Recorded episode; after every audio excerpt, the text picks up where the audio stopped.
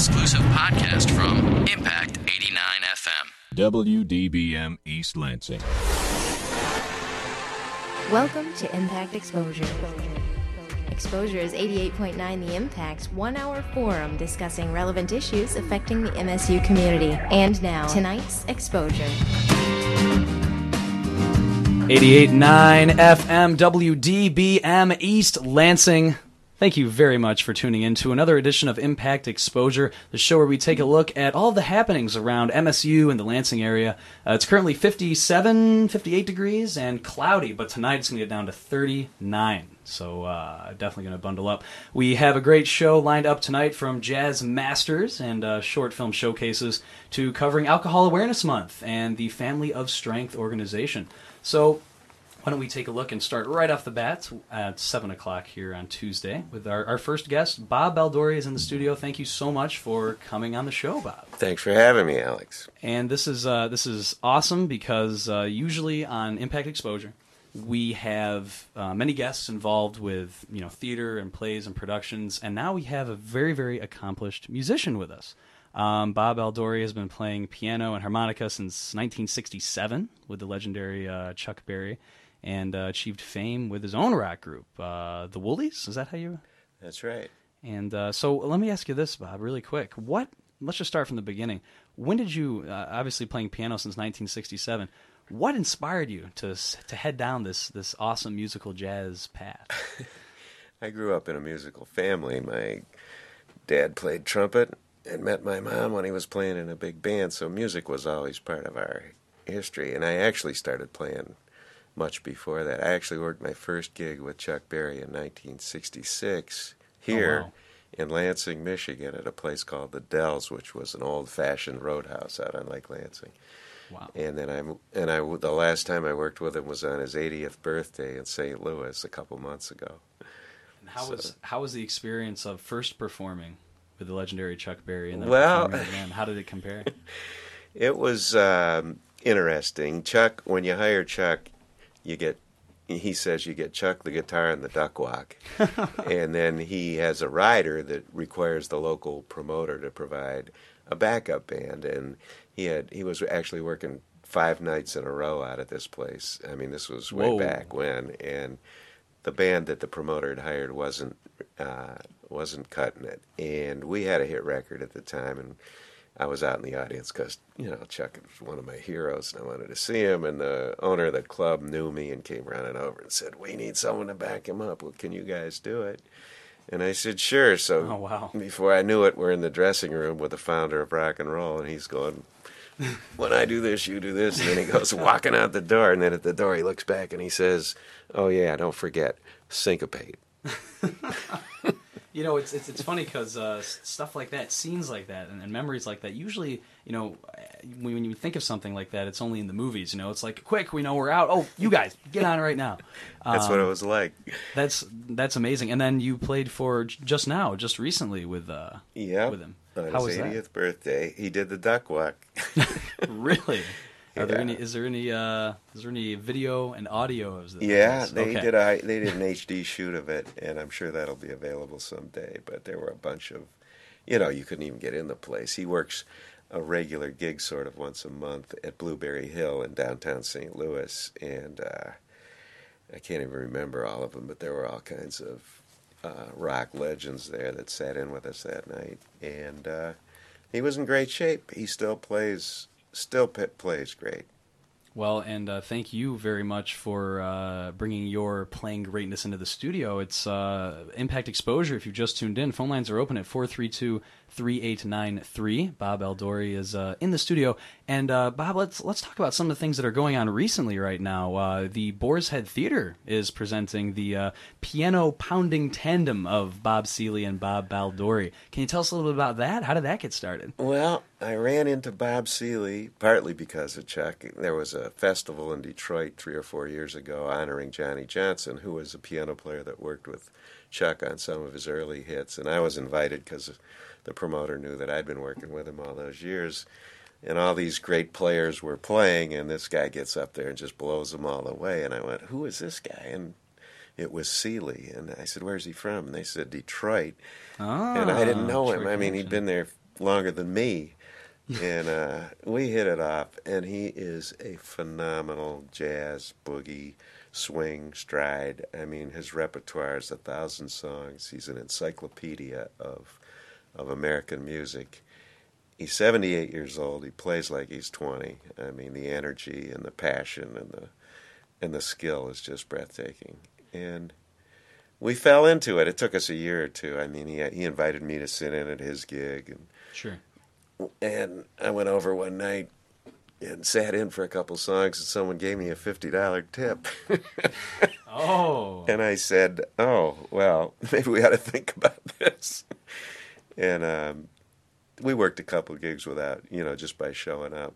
Uh, we started playing a jazz club in Toronto, and then we played some big concerts, and everybody seemed to really like it. So I said, maybe we should rehearse. And so from there, it's just kind of been chemistry. You guys just kind of hit it off. It was chemistry from day one, and uh, now we're doing. We're in the middle of shooting a documentary on not only Bob's history but the history of. Uh, the backbone of American music is rhythm and improvisation over a blues form, and that covers everything Oh, from wow. jazz to rock and roll to swing to stride to rhythm and blues. That's the roots, and so we're and Nice. Bob uh, and I cover a lot of that history, and so we're that's what we're doing at the Boar's Head. We're uh, we're putting on a show that sort of incorporates the history and also brings it up to date. And, and you know that's actually really interesting. Um, this is Impact Exposure. Phone lines are open. Bob Baldori is in the studio right now. Uh, if you have any questions about what's going on, or you want to get on the air on Exposure and uh, talk about jazz with Bob Baldori, the phone lines are open. 432 3893. Again, the number is 517 432 3893 on Impact Exposure. Um, and actually, Bob, you brought up a really good point because I think a lot of people, a lot of the, a lot of my friends are really into, you know, the whole classic rock genre, et cetera. And you always hear about these documentaries coming out about classic rock, the history of, you know, rock and roll, et cetera. But um, you rarely hear, or maybe it's kind of a little bit off to the side. Um, probably, in my opinion, one of the more interesting um, aspects of music, which is kind of the documentary I believe you're you're saying that's going on. So, is the documentary examining more of the history, kind of the roots that you were saying? Absolutely, yeah. I mean, it starts from day one. The first documented boogie woogie pieces in 1912, 1914 were uh, George and Hersal Thomas recorded the fives, which they wrote, and New Orleans Hopscotch Blues, which they also wrote, and their sister was Sippie Wallace, who my partner Bob accompanied when she made her comeback when she was in, the, in her 70s. So he oh, goes wow. back. He's the last living link to like day one. And America's popular music from the 20s to the 50s, the heart of it was boogie woogie, jazz, which, I mean, all these names are in, interchangeable. Meade Lux Lewis, Pete Johnson, and Albert Ammons played jazz and boogie. It was basically dance music. That's the rhythm part of it. Okay, right. And the eh, you know, and the improvisation was because they were playing it long enough for people to get out there and shake it. And that and then the transformation came at the end of the 40s and that that fundamental rhythm and improvisation, one branch of it turned into Chuck Berry, Motown, accessible popular dance music, and the other branch of it turned into modern jazz. But you can trace both those strains of American music back to what we're doing, and we show it. And and exactly. In fact, uh, you mentioned Motown in Detroit, and uh, both the Bobs, Bob and Bob, uh, have have basically been been proving that. Uh, you're both uh, two Detroit native performers, and uh, you've been around uh, for quite some time. Have really really good experience. Um, the Boar's Head Theater um, presentation that you're doing um, is starting on Wednesday. Tomorrow A- night. Tomorrow night. Okay, April 18th. Yes, And uh, do you have anything? And it's running through Sunday, April 29th. that's right. It's Okay. going five ni- five days a week, Wednesday through Sunday, for the next two weeks. Okay.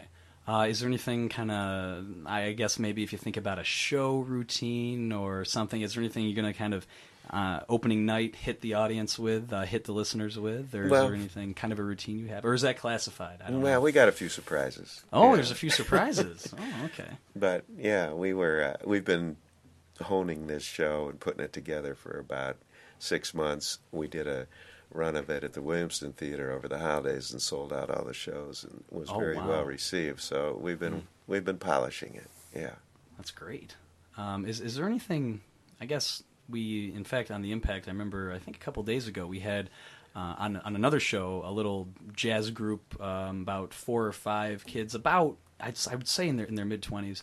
Um, would you have any uh, advice to the listeners out there? I guess if they're thinking about starting up their own kind of jazz career, or if, if they're trying to get involved, what kind of advice would you have, Bob? Uh, I guess for all those young aspiring musicians out there, There's that old one-liner. How do you get to Carnegie Hall? Practice. practice Um, makes perfect. yeah, sure. and get in touch with the uh, the fundamentals, the roots of American music. That phrase that I keep using. You got to learn how to play in a groove. I mean, there's a long explanation of what that means, but it, but it means people shouldn't be able to sit still to what you're doing.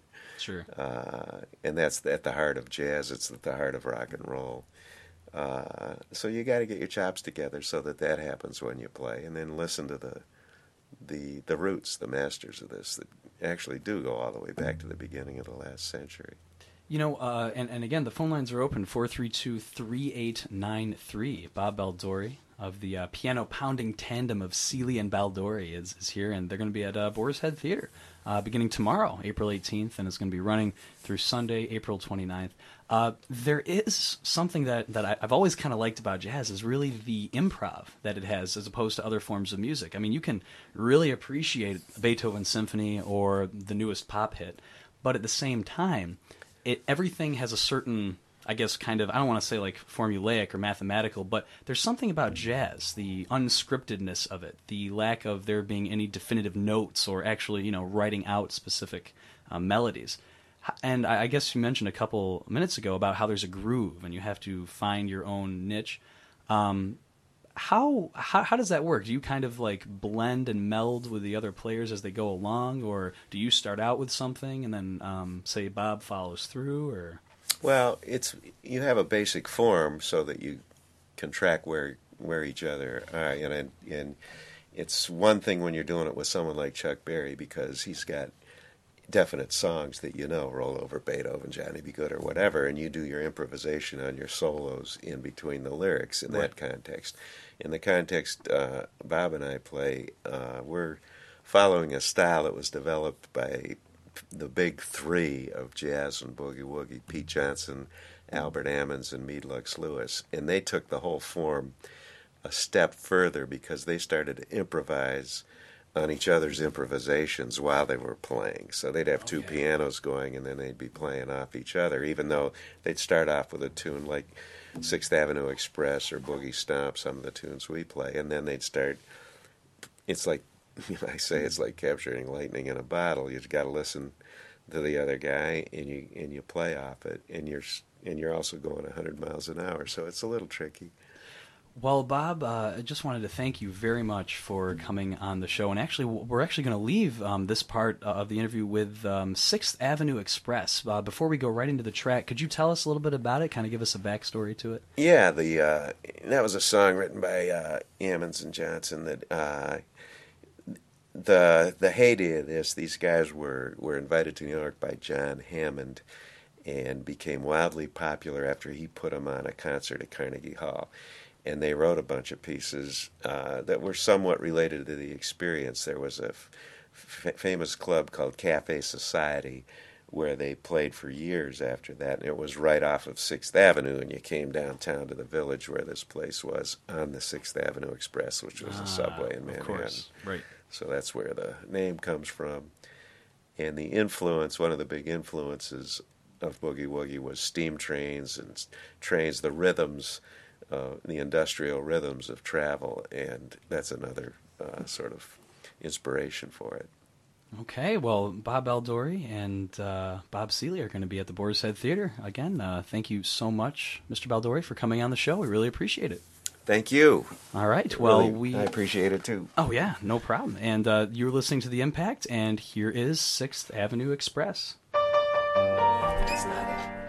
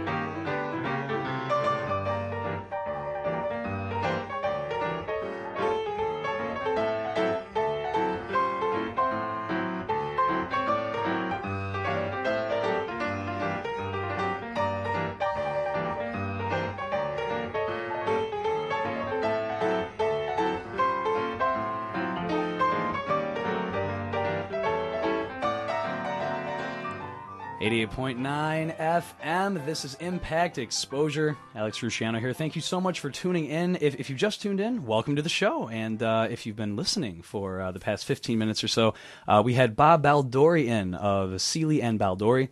Uh, two really good piano players, and they're going to be at the Boar's Head Theater uh, starting tomorrow, Wednesday, April 18th, running through Sunday, April 29th. And what you just heard here on The Impact was uh, St. Louis Blues, uh, a very good track and uh, a very a very awesome track to use Bob Baldori's words.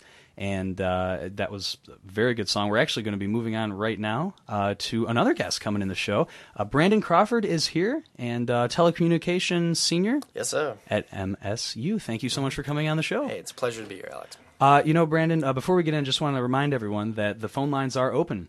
432-3893, 517-432-3893 if you want to ask Brandon anything. And uh, Brandon, we are here to talk about widgets. Yes. Can you can you tell us for the listeners out there maybe have not heard of it, what is widget? What is it all about? How did it get started? It's, it's difficult to describe widget to those who haven't seen it. It's kind of like the Matrix. It's very uh, so it's so it's here but it's not really exactly. here. Okay. It's very uh, ethereal. Um, no, widget is uh, the love child of a, uh, a class that we had last semester.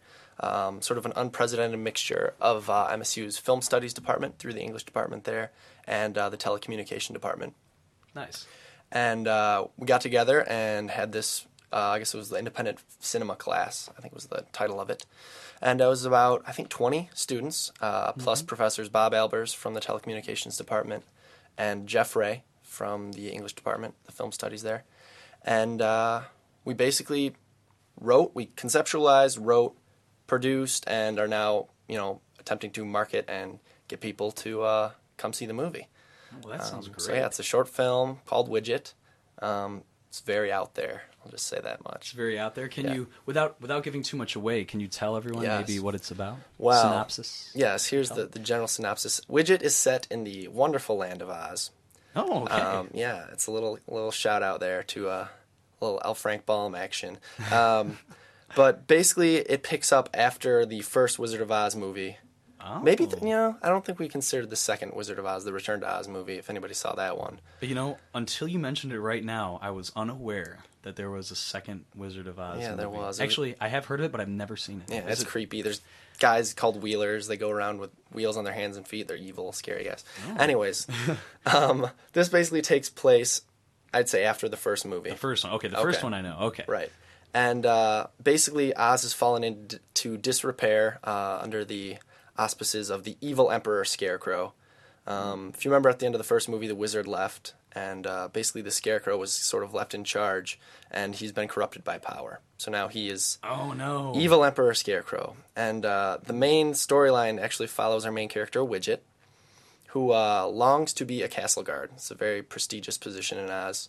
You know, the moaning and the the marching in groups, that kind of thing, Right. is very, you know, I guess looked upon. It's a very prominent position. If, Exactly. if you can do that, you definitely have an edge over the Tin Men and the Lions. Exactly, Okay. exactly. So uh, Widget longs to be uh, to be a castle guard, but unfortunately, not exactly the brightest uh, brightest gem in the box. You know what I'm saying? Ah, sure. Not the sharpest tool in the shed. um, Okay. Pretty much a simpleton. Um, currently, uh, at the point we come in on the movie, Widget is a uh, flying monkey trainer, or a flying monkey waste disposal specialist, if you will. Okay. Um, she like sh- shovels flying monkey poop um, for a living because that's pretty much all she can do. And you know, on the side longs to be this castle guard. And so we follow Widget through her quest to become a castle guard. And of course, there's a lot of uh, trials and uh, tribulations along the way. And uh, there is a, lo- a lo- very large twist and a very dark undercurrent underneath the whole story. Oh, now I'm intrigued. Yeah, on the Okay. surface, it's pretty simple, happy like Disney movie, but underneath, It's very dark. It's it's got a very powerful theme to it. yes. Well, I don't know about powerful, but dark at least. Well, this is uh, Impact Exposure. We're talking right now with Brandon Crawford, who's a telecommunications senior here at Michigan State University. Phone lines are open 432 3893. Again, the number 432 3893. If you'd like to ask Brandon anything about Widget, and we're talking about uh, this, is, it sounds like, Brandon, this has been um, a lot of um, team uh, work and, and team effort, Mm-hmm. but this is a lot of. I mean, how many hours would you say? I mean, I know it's a really broad Yeah. question, probably really strange, but how many hours uh, of work? And you know, I mean, it, it says that you know you've you've written, uh, you shot, you edited, and now you're trying to promote the film. Mm-hmm. How many hours cumulative would you say has gone into this? Well, I mean, I was uh, on the writing staff, um, me and three others, and just in writing alone, which was the first few, I'd say the first few weeks of the class, um, just writing alone, I probably we probably spent over fifteen, maybe somewhere around twenty hours just on the writing process. Which, um, you know, That's good. unless you've ever tried it, it's uh, especially writing with you know a large group of people in mind that you're trying to you know make happy. Obviously, the rest of the class is working on this too, so Sure. um, that was definitely one of the more harrowing experiences I've had. I bet you were probably like, "Oh my goodness, this, this Yeah. is just the first phase." Okay. Yep. No, you can't please everybody, and sometimes you please nobody. Ah, is the case. that's that's that happens in writing, though. Yeah, I of course. You know, you can't, and and, and this is something that um, that is a very, as you said at, at the beginning, it's very unique too. Because I mean, this this is pretty cool. I mean, I, I've never heard of of something where it's exactly it's kind of taking off from one of the classic movies that we all grew up with, or you know, our parents' generation grew up with, Yeah. and it's taking it on this its its own kind of independent journey.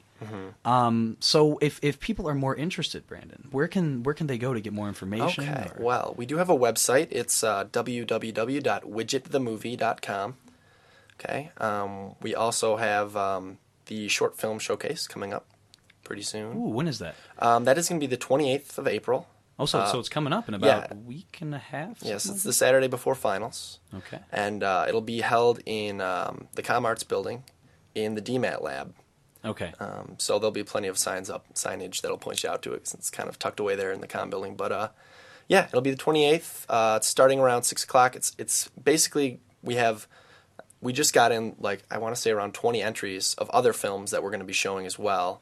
Oh, Um, nice. So okay. so it's going to be a sh- showcase of more than just Widget, and then at the end around eight o'clock we're going to show Widget and premiere it okay, to the so, world. to the world. So, so Widget is, is kind of one part of a variety of films that are going to be showcased Yeah. at the time. It's all student work. Yeah. Okay. Uh, how now? Let me ask you this: How long is Widget? I mean, how how long would you say it is? is it uh, Lord of the Rings? You know, Peter. Um, No. You know.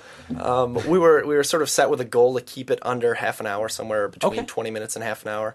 Um, we ended up, I think, pretty much hitting the bullseye right at 25. It's going to be. It's still we're still in the tweaking process, so it could waver either side, but I think it's going to end up being right around 25 minutes. Oh wow. Um, is, is is is there anything, Brandon? That and right now, if you just tuned in, we're talking with Brandon Crawford here on Impact 89 FM Exposure. Um, Brandon Crawford is part of just an awesome group putting together and working on Widget. Um, let me ask you this though. This is kind of um, kind of that's always uh, been curious with me. When you were in like the writing phase, um, is there? I, I I've heard that very rarely when you see a movie or anything like that, that the way the script comes in is the way that is the order that it was written. I mean, usually there's you know ch- scenes that were chopped and looped together. Was that kind of how it was with Widget, or did you kind of just start from say the end of Wizard of Oz and you moved Right. all the way? Well, um, th- there's a saying that you know any movie gets made three times. It's the writers write it, then the directors direct it, and then the editors edit it. Ah. So each time it sort of morphs into another another thing. But I can say during the writing process, the movie probably was written seven or eight times, Wow. and then rewritten, and then rewritten again. Like just having to uh, make changes and trying to make people happy. And, and really, I mean, the tricky thing with this movie was we had so much we wanted to do. Right. Um, there was so much potential as far as like the characters is such a rich world, and we wanted to make it such a tightly woven plot, and to encapsulate that in under thirty minutes Oh, was was the trick. I'm sure. I'm sure you could have probably gone off, and if if you had the the time to do it, you could Yeah, probably could have gone off in so many different directions. And uh, and that and you've actually got me really intrigued because I uh, there's that whole thing that you said at the end where there's this kind of There's a big twist. There's a very I'll big twist. Is there now, without giving out too much away, Brandon? Is there like maybe a a favorite part, not not- not necessarily of Widget itself, but a favorite part of the production or a favorite part of the actual process of creating and sustaining Widget that, looking back, say years from now, you'll say, "Oh yeah, Widget, I remember." Oh yeah. This. Um, I think the best part about just the whole process in general and the class was, um, you know, I know a lot of a lot of my friends who try and make short films with like their buddies or whatever. And you might get three or four people who want to help out, Yeah. but not really people are really committed to the same goal. You know, you're you probably wrote it and you're going to direct it and maybe you're going to star in it, Right. and so you're the one who's really invested in the process. Whereas Right. with this class of twenty some odd people, everyone, you know, your grades depending on getting this movie made, and everyone was co you know, once we got on set, I mean, the cooperation involved, um, you know, it really gave me a flavor that I probably could never have gotten any other way as, of what it's like to make a movie, like if you know, a taste of Hollywood, if you will. Sure, Uh-huh. um, because I, I would definitely be one of the people just standing around. Usually, uh, you know, that actually has happened in the past where a couple buddies, you know, we'd, we'd say, oh, yeah, why don't we do something? And usually it's, you know, one of my other buddies who will, you know, kind of write the whole thing and, oh, yeah, but we're all involved, and then direct it, and then, oh, yeah, we're all involved, and then star in it. So, so this is actually really nice because, uh, so did you feel, Brandon, that there was this kind of, I mean, you're part of, of a very awesome group that is doing Widget right now. Right. Um, and like you said, there is uh, more of an there's an incentive to meet the grade requirement, et cetera. Everyone's working for that, but everyone's also working for the artistic expression that you can find in Widget. Um, so you you find that there's um, a kind of camaraderie that develops. Absolutely. Um, I mean, not at first. It took a lot of the whole writing process. I, I wouldn't use the term camaraderie for Oh. the writing process. For writing process, There's a lot of warring Ah. sects of, of the class kind of butting heads. I But uh, see. Yes. once that was taken care of and everyone sort of had their position and knew what they were doing when we got on set, like in the production process, Hmm. um, you know, it really came together. And uh, I mean, it was great because we had uh, Brock of the Impact. Uh, Yes. he's doing the audio, running audio for us. Um, we have um, some students from the uh, music department scoring, giving an original score. Um, so we have like experts in all these different part. You know, our Wow. th- we had three directors, um, and each of them is you know great in their own light. All of previously directed films. Um, Oh wow! So there's that element of really good experience there too that you can kind of yeah, exactly. Everyone sort of had their area of expertise. Uh, one of the other writers, Carrie Shemansky, is in uh, Your Mom Improv. Okay. Um, so she brought a lot of humor to the uh, to the process.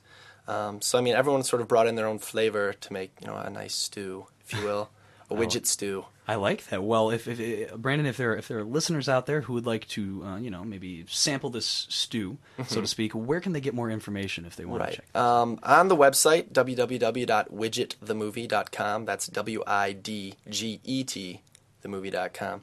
Um, there's a trailer you can view for the movie, a short trailer. Um, there's a cast list, a crew list. Um, what else is on? There's information about the showcase. Um, there's also Oh, wow. an entry form. Unfortunately, uh, the entry deadline has already passed. Ah, sadly. okay. But Yes. uh, maybe if you want to like look at the entry form, just for fun, I don't know. Maybe you've got nothing better to do, which is kind of sad. Um, you can look at that. And, I'm waiting for next year. Yeah, exactly.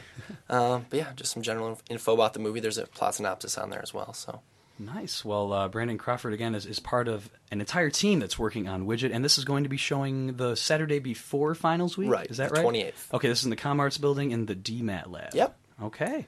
Well, uh, Brandon Crawford, thank you so much for coming Oh, on the show. you, I really appreciate it. And uh, we're actually going to take a quick break right now on uh, the Impact, but we will be right back. You're listening to Exposure on 88.9 The Impact. At the football game, Jim shows the telltale signs of being wasted. He starts flexing for the camera. He refers to his muscles as gunboats. He screams, How's this for a halftime show? Jim streaks the field. It's easy to tell if you've had way too many to drive. But what if you've had just one too many to drive? Never underestimate just a few. Buzz driving is drunk driving. A public service announcement brought to you by the U.S. Department of Transportation, the Ad Council, and this station. For more variety than you'll hear on any other station, listen to the Impact Prime Time, where you can find a different specialty show every night of the week. Sunday nights, check out Sitter Spin from 8 to 10 p.m., where you can voice your opinion on what new music we play here on The Impact. Only on Impact Prime Time. You're listening to Exposure on 88.9 The Impact. Phone lines are open at 432 3893.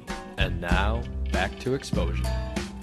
89 FM. This is Impact Exposure. Uh, Alex Rusciano here. We just got done talking with Brandon Crawford, who is a telecommunications senior here at MSU, and he's part of a team working on Widget. Again, this is going to be the Saturday before finals week in the communication building in the DMAT lab. And it's uh, currently 7.31 right now, and I believe the temperature's dropped slightly in Michigan. I think it's about 56 degrees right now, so we're kind of borderlining the uh, whole spring weather. But joining us in the studio right now is Mickey Furman, who is a prevention specialist uh, at the Eaton Intermediate School District and uh, Professional and Program Services. Uh, Mickey, thank you so much for coming on the show. Really appreciate it. Thank you for having me. That's hey, definitely, and uh, this is interesting because April April's a pretty a pretty solid month in terms of awareness. It's Sexual Assault Awareness Month. It's also Alcohol Awareness Month. And uh, what can you tell us about some of the the recent things that are going on right now? Okay, Alcohol Awareness Month is um, an event. We have an event during the month of April. Actually, we have a couple, but Mhm. kind of the culminating event is April 20th. It's going to be held at Lansing Mall. Okay. We've had a poster contest for kids in grades 1 through 12, and on that day, we will announce the winners. And I have to tell you, the winning poster in the high school is absolutely stunning. Really? Yeah, I'm so Ooh. excited. When I was looking through them, it was like it kind of stood out to me that that would be the winner. So it was a committee decision, but it's really amazing. And, and you know, when I was when I was reading a little a little bit about this, it's it's really interesting because when you, it- it's a really ingenious way to get um, young people involved in terms of alcohol awareness because it's it's it's very creative. I mean, this this gives you know, it's it's not like you're presenting some kind of um, you know kind of dry material and expect you know, okay, well, alcohol awareness, make sure you're aware of the decisions you make and everything else. This is Mhm. something where it's you know, students can be can be really creative with, with what they do. And um, is is there anything? So you said you really liked the one in, in the high school. Did that one really, I really like the high school poster, but we always have good posters. It's been really fun. I've been involved with this now for about five or six years. Oh wow. Um, the committee has it's a tri county committee on alcohol awareness. Okay. And there are different kinds of things that we do. We have this event at Lansing Mall. This is probably our fourth or fifth year at Lansing Mall. Another part of this is the Safe Prom Initiative. And actually, the kickoff for that was on April 12th. And that's all the law enforcement in the Tri County area get together. They get all the prom dates and locations. They go to all the hotels, motels, party stores, limousine services. And they just talk about the idea of not selling to underage youth, not renting rooms to kids for proms.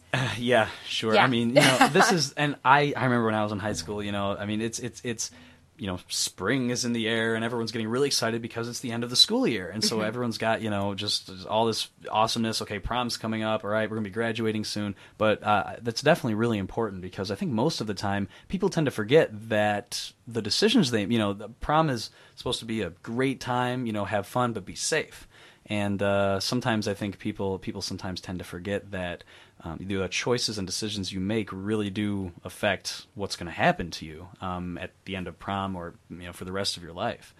Um, so this is a really a really really good way, uh, and this is going to be on April twentieth from one April six. 20th at Lansing Mall from 1 to 6. The presentation of prizes for the poster contest will be at 4 p.m. We have a couple local celebrities that will be Oh, really? coming to talk, yes. Oh. Um, we have somebody from Channel 6.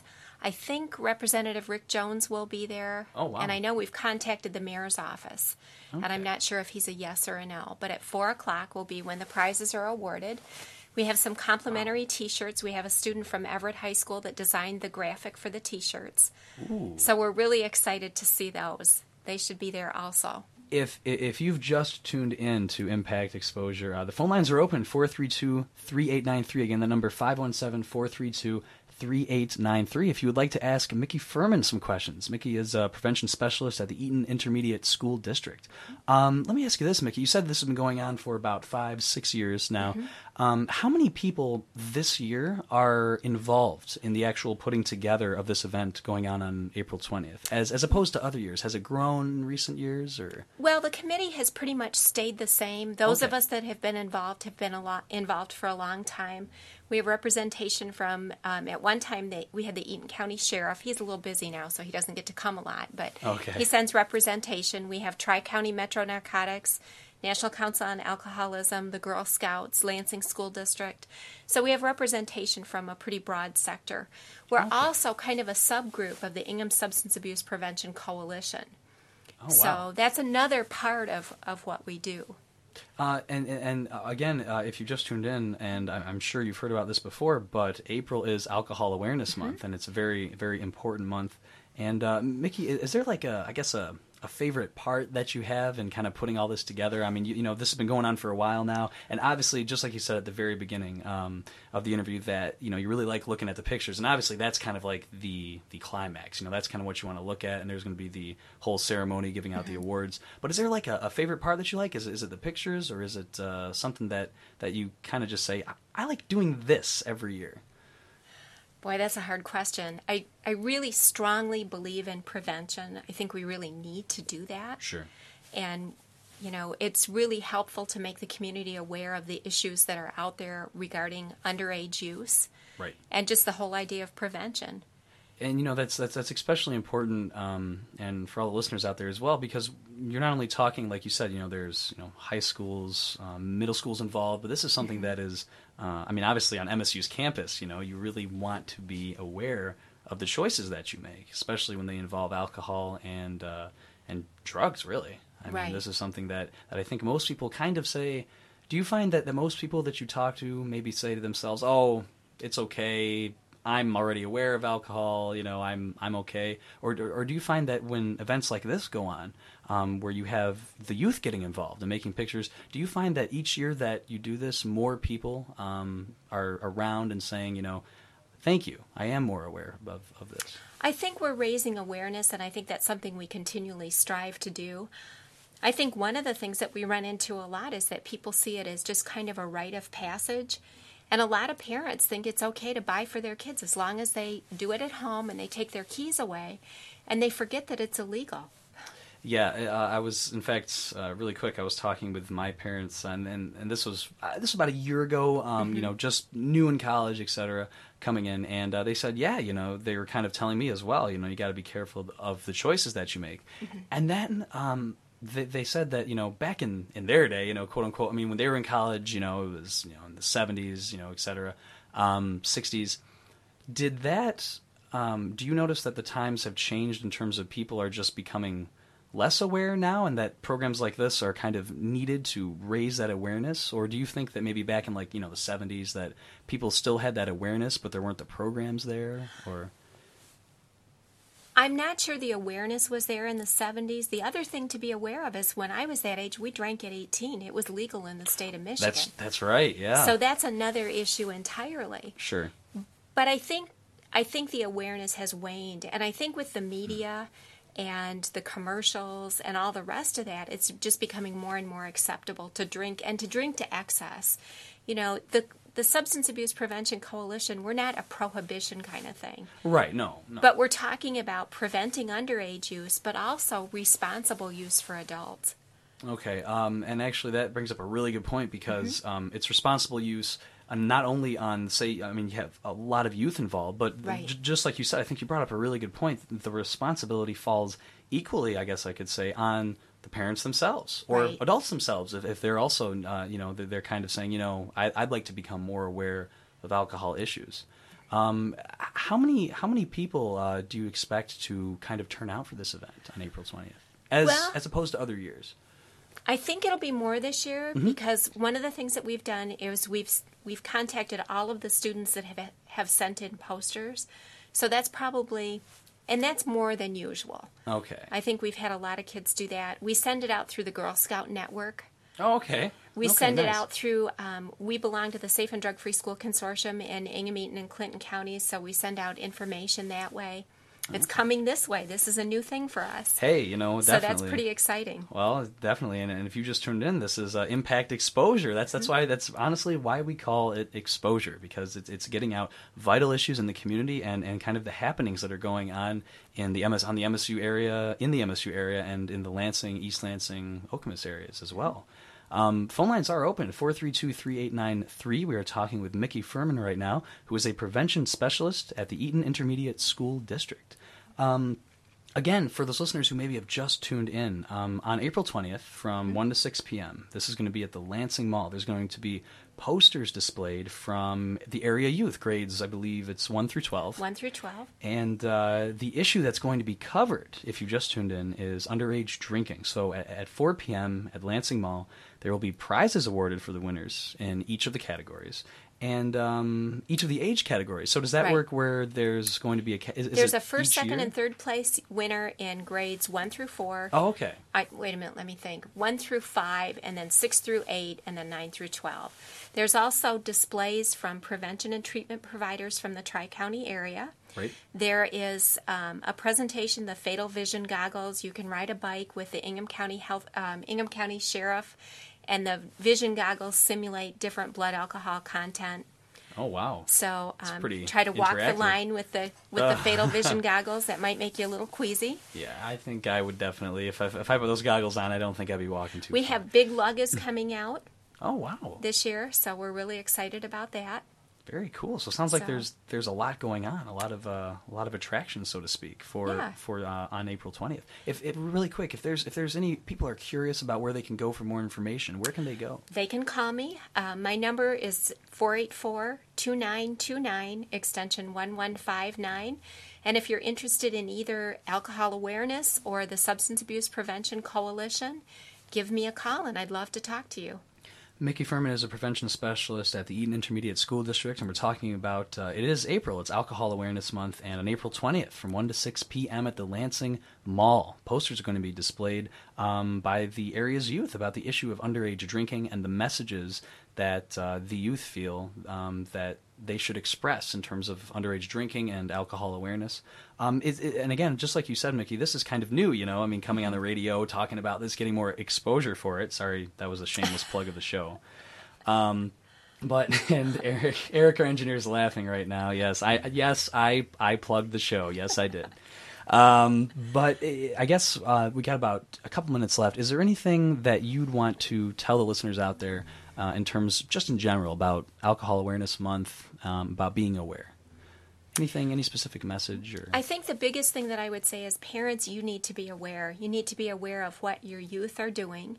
You also need to be aware of what you model. Do you model responsible use? Do you let them drink underage? You know, you need to be thinking about that and you need to be thinking about keeping your youth safe. So the parents, again, this is coming back to you know, it's it's no matter what the children do or or decisions that they make. Obviously, they have they have a big responsibility in that. But if you trace certain things back, I'm sure you can always trace things back to um, an earlier influence. Absolutely. There's a campaign. One of the things that's going on along with the Safe Prom initiative is the Parents Who Host Lose the Most. And it talks about the consequences for parents in providing for underage youth. Oh wow! So that's something. Again, this is again this is uh, Alcohol Awareness Month. It's April, so this is something that is that's trying to draw in a lot of awareness for this for this uh, subject, which I think a lot of people again tend to say, "Oh no, maybe not," you know, or "I'm already aware." And so it, it's really good sometimes to state the obvious that you know if you if you have been engaging and you know drinking, etc., just pay attention to the choices that you make. Absolutely. Pay attention. If you're interested in the coalition, you can look at our website. It's drugfreeingham.org, and it'll give you information about the coalition. And we'll make sure that we get the Parents Who Host brochure put on there also. Mickey Furman is a prevention specialist here at uh, Eaton Intermediate School District. Mickey, thank you so much for coming on the show. We really appreciate it. Thank you for having me. No problem. We're going to take a quick break on 89 FM. You are listening to Impact Exposure. You're listening to Exposure on 88.9 The Impact. Attention shoppers, if anyone is missing a rather plump set of love handles, please come to the customer service counter and claim them. The ample love handles were lost in the produce department where their former owner had purchased fruits and veggies to munch on during the big game. Thank you and have a good day. Small step number 81 snack on fruits and veggies.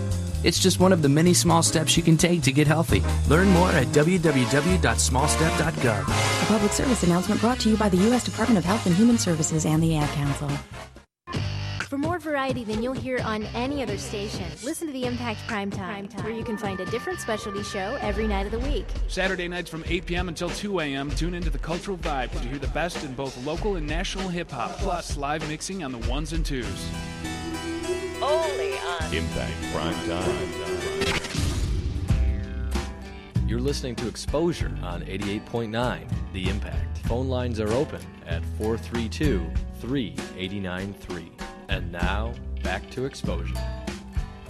88.9. This is Impact Exposure. You are listening, and phone lines are open at 432 3893. We just got uh, done talking with Mickey Furman, who is a prevention specialist at the Eaton Intermediate School District. And uh, on April 20th from 1 to 6, if you go to, uh, at the Lansing Mall, there will actually be posters displayed from area youth, grades 1 to 12, about uh, the issue of underage drinking. And we're actually going to be moving on. It's 746 and 39, 40 seconds right now.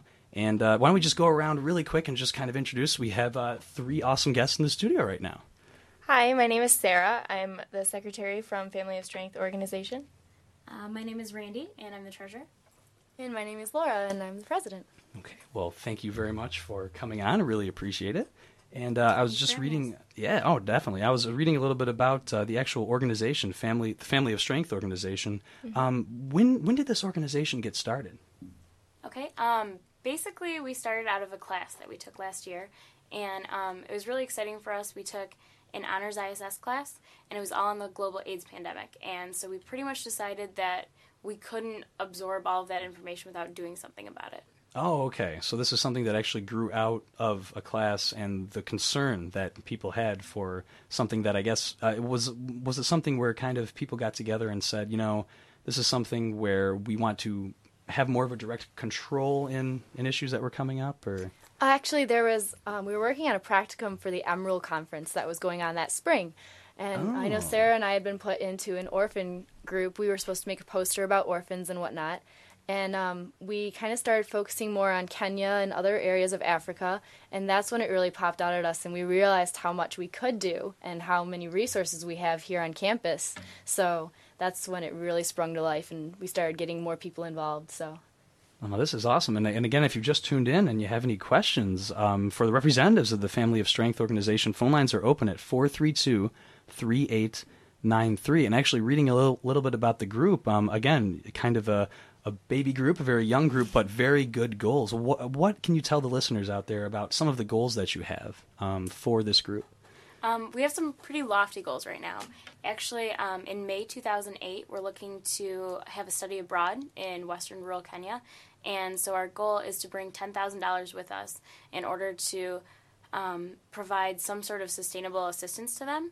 So um, we're working with a group called uh, Cordip, K O R D P, and they are based uh, directly in Kenya. So they're going to let us know what's needed at the time, and we'll base on base what we use our money for on that. Okay. Um, and, and this is how much again are you thinking of, of raising? Ten thousand dollars. Okay. Um, and what are some of the ways that you kind of get people involved in terms of raising money, raising awareness? Really, I mean, this is an issue that, just like you said, last year, um, very there was a lot of concern about it, and there wasn't really, I guess, a channel available at MSU. And so now an organization like this, like the Family of Strength organization, is kind of coming about. Um, w- let me ask you this: What kind of inspired you to get involved uh, with this last year? Was was it um, the just kind of getting together and talking with other people, and you kind of found out that well, hey, you know, this person feels how I do about this issue. Was it was it just within that kind of one class, or did it expand out more? I think it was definitely more than the class. Um, Right. The class gets you thinking and it gets you talking, and you start talking with other people, and people say that they have the same concerns, but they don't know what to do about it, and they have no outlets, and there are different organizations that they can get involved in, but they're not really sure which. And this was our way of saying, okay, well, let's make it how we want it to be. And um, let's make it about the issues that we want to be focused on and the causes that we want to be focused on. And um, it, it, obviously it's an open invitation. We love for people to get involved, and we have a really big event coming up this weekend, so it's a chance for more people to get involved. Um, we have a 5K walk run, and um, it starts in between the courtyard of Hubbard Akers and uh, Conrad, and so it's this Saturday. It's a noon kickoff, and you can check out our website for more information if you're interested. It's www.msu.edu backslash little tilde F O S O. Well, that's what it's called, a tilde. Yes. Okay. That's what it's called. I always want to know what that was called. I mean, people have told me in the past. Little squiggly thing works. That's it. tilde. For, forget tilde. It's a little squiggly thing for me. Uh, this is 89 FM. Phone lines are open at 432-3893. Again, 517-432-3893. We're talking with three awesome representatives of Family of Strength organization. And again, um, it's it's it's it's a, a group that just got started recently, but has very big goals um, aimed at raising money for AIDS orphans and vulnerable children in Western Kenya. Um, how many people would you say have or are involved in this group right now? I think that's kind of um, one of the hardest things to say because we're not a group that. Um, it, it, a lot of it is you come and you help when we have events, when we have things scheduled. We Oh, do okay. hold meetings um, every other Wednesday uh, in Berkey Hall, 119A. Um, lately, it's been every Wednesday because we have this big walk coming up. And like I said, we encourage as many people to get involved as possible, but it's one of those things where it's up to you. If you have time to come every week, great. If you only have time to come to our events, we appreciate that just as much. So, So it's very flexible around people's schedules. You know, Mhm. when you when you think of some organizations on MSU, you know, I'm sure you know a lot of them. I mean, this is MSU. You know, you can pretty much do anything you can have any Mhm. interest that you'd like. But I'm sure some of them would have these kind of maybe strict, you know, timetables. We're going to meet here at this time, and that's good. But uh, do you find that the flexibility allows more people to come by to the meetings, or people say people appreciate that that they can just kind of um, uh, help out when they want to and when they can? I think it's great because you know it gives you a chance, like you said, to help out when you can, and not only that, but um, the way it's structured is that you know we never know what we're going to do next, and we appreciate any and all ideas. So if someone comes to a meeting and can't come to the next meeting, but has a great idea for a fundraiser and a way to raise money, and this is their talent that they can bring to the table, the more the better, you know. Again, this is 89 FM. We're talking with the Family of Strength organization right now, talking about uh, uh, your first 5K walk slash run. In my case, it would be run, uh, or actually walk. I'm sorry, running. Well, it'll be run. It'd be run for about five minutes, and then walk for the rest of the way. And I'm We not. will not be running. I am Don't Okay. Well, oh, good. I'm not alone. That's always good. Um, it, it's it's on April 21st, and um, you're hoping for a very very strong, very positive response. Uh, how many people do you think? Um, I guess just off the top of your heads, you expect to show up? Um, Um, we have a pre-register online at our website, like we said before, Mhm. www.msu.edu backslash squiggly thing. There we go. S-O-S-O. That's right. Um, Good terminology. And right now we have over 100 people signed up. And uh, we actually have other African activist organizations that are coming. We have Books for Africa, Scout Banana, Face AIDS, um, Emerald. Emerald, One Campaign. So um, it, this is also a great way to unify and find out about other African organizations, not just us, and see this is the problem that we're focused on right now AIDS orphans. Um, but if that's not your only interest, this is your chance to find out and see what else is out there too. And, and actually, this, uh, you brought up a really good point too, because this is going on Saturday, April 21st, and um, African dancers and other forms of entertainment will be performing before the kickoff. Uh, so the kickoff is at you say noon, is Noon that right? kickoff, yep. So when, if, if people really want to see the uh, entertainment beforehand, what time should they maybe Well, start showing up? registration begins at 11 a.m. 11, So okay. between 11 and noon is when there's going to be all sorts of events going on.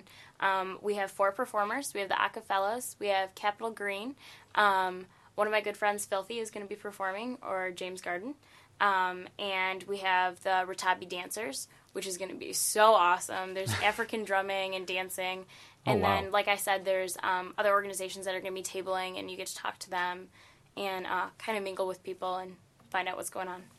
and and you know just kind of reading about the family of strength organization it, it it just kind of i mean this is kind of maybe i'm getting on a soapbox but i mean for me it's it's it's really really cool and i think positive to see msu students taking the initiative of forming their own clubs a lot of them have been around you know i mean my parents went to msu and you know there's still clubs that you know you can think of and a lot of them have that past tradition but this is not only starting a new tradition uh, it seems like it has very very good positive goals. Um, let me ask you this: are, are there any things that, and I don't know if you can give away too much, but are there any things that you're thinking about in the future? Uh, obviously, uh, to raise awareness um, and interest in this. Uh, obviously, you have on April 21st, you have the 5K walk run. Um, are there any other events that you have planned up? Um, well, real quick, I wanted to say the other thing first is when you were talking about students and how they have the initiative, Right. that's really what we were trying to grab too, being on the university and whatnot.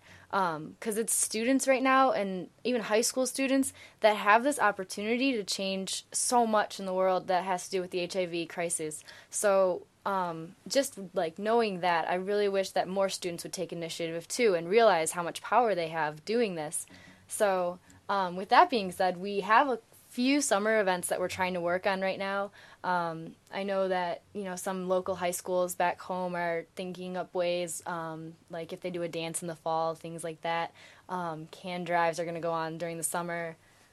Um, we're looking to do uh, a benefit concert of sorts, Battle of the Bands. We're not really sure Ooh. what all the underlying things are going to be, but that would be probably fall of next year, um, maybe the winter area, depending on you know how things get flowing. Um, we're also looking at different things within the community to get the community members involved.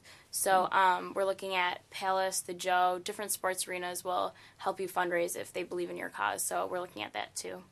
Nice. Also, along with the walk, we're selling lollipops on campus. So if, you see us around, it's just a dollar to Uh, help a good cause. And again, Saturday, April 21st, uh, the uh, where it's going to start in the courtyard, right behind Conrad Hall on MSU's campus. Uh, the kickoff is at noon, and registration starts at 11. So if you want to show up for any of the entertainment, uh, et cetera, that's that's going on before that, you can definitely do so. And again, this is a walk slash run, so it's it's run optional, but walk in my case. um, but it, let me ask you this: we just have a, a few more minutes left. Um, again, for the listeners who've just tuned in, um, if they're curious on getting more information, where can they go? They can go to our website. It's www.msu.edu backslash, backslash squiggly thing Yes. F O S O, and that's our website. Uh, we also have a Facebook group and a MySpace. You can get to those links from um, from our website, or you can search it however you prefer. Is there? It's really quick, just kind of a personal question. Is there like a? I'm obviously, you know, a lot of hours have gone into not only this event, but uh, thinking about other events. Is there like a favorite part that you three have, just kind of maybe personally, um, something that when you're when you're getting? I mean, this is obviously a very new group, but when you're going through the motions and, and getting people together, is there something that really makes you say, you know, yeah, this is why I do this? Seeing our bank account grow, so we have more Ah. money for the kids. Um, Yes, but no, I mean, um, beside that, but uh, no, just like getting to know people too. It's a really great way to get to know people on campus, and it's nice because they all like share similar ideas and um, I guess I'm f- missing a word right now, but um, they- Exchange? Yes, they exchange ideas, and it's all similar information that you care about, and so it's nice. So. I also think the good thing about our group is that it's not so structured. It's all students. It's all like family of strength. We are really like we're close and everything is open. Like we're the officers of the group, but it's really just everyone has an equal voice. I think that's the great thing about our group. It's just so loose and, you know, everyone gets a chance to shoot out their ideas and suggest anything they want to. I think my favorite thing is um, in talking about the HIV/AIDS pandemic and, and orphans. It's something that you can't ignore, and you can't really say, "Oh, I'm not interested in that type of thing," because very few people are going to say that they don't want to help. They just don't know how. And like you said, there's so many organizations on campus that you can get involved in. Sometimes it's hard to choose. And I would say that um, if your goals are more towards activism and more towards helping other people and spreading out instead of being so ethnocentric like we tend to be in this country, Sure. I think that um, looking towards our organization is definitely a place to go. And and you know exactly, it's it's kind of again new beginnings. That's one of the most important things. Is that this is something that I mean, did you kind of feel? I guess can I to ask all three of you? Did you kind of feel this is kind of popped up out of nowhere? Were you were you surprised at the uh, amount of energy that came forth from this? Oh, definitely. So so quickly Definitely, it seems. yeah. Just Um, you know. I mean, like we said, we had a little bit of background. We had some facts. We had the class. We um, participated in the Emerald uh, Global AIDS Conference last year. And so we had that passion from that. But to find in talking to other people that they have the same passion, they just don't know how to harness it, and they don't know what organi- organizations to choose from, it was, I think that was the most shocking thing to me. Okay, well, uh, the Family of Strength organization again, Saturday, April 21st, 2007. Uh, the kickoff's at noon, starts in the courtyard behind Conrad Hall on MSU's campus. Thank you so much for coming on the show. Really appreciate it. Thanks a lot very much. us. We appreciate it. No problem. And uh, special thanks, of course, goes to Exposure Director Lisa and Exposure Engineer Eric, the people who really run the show. Uh, this Friday at 7 p.m., tune in for a very special Friday Night Insight where we will be talking about the tragic events at Virginia Tech. Um, but right now, stay tuned to 89 FM because Progressive Torch and Twang is coming up next. Woohoo! That was Exposure, and you are listening to 89 FM The Impact. Thanks for listening to this evening's exposure, only on 88.9 The Impact.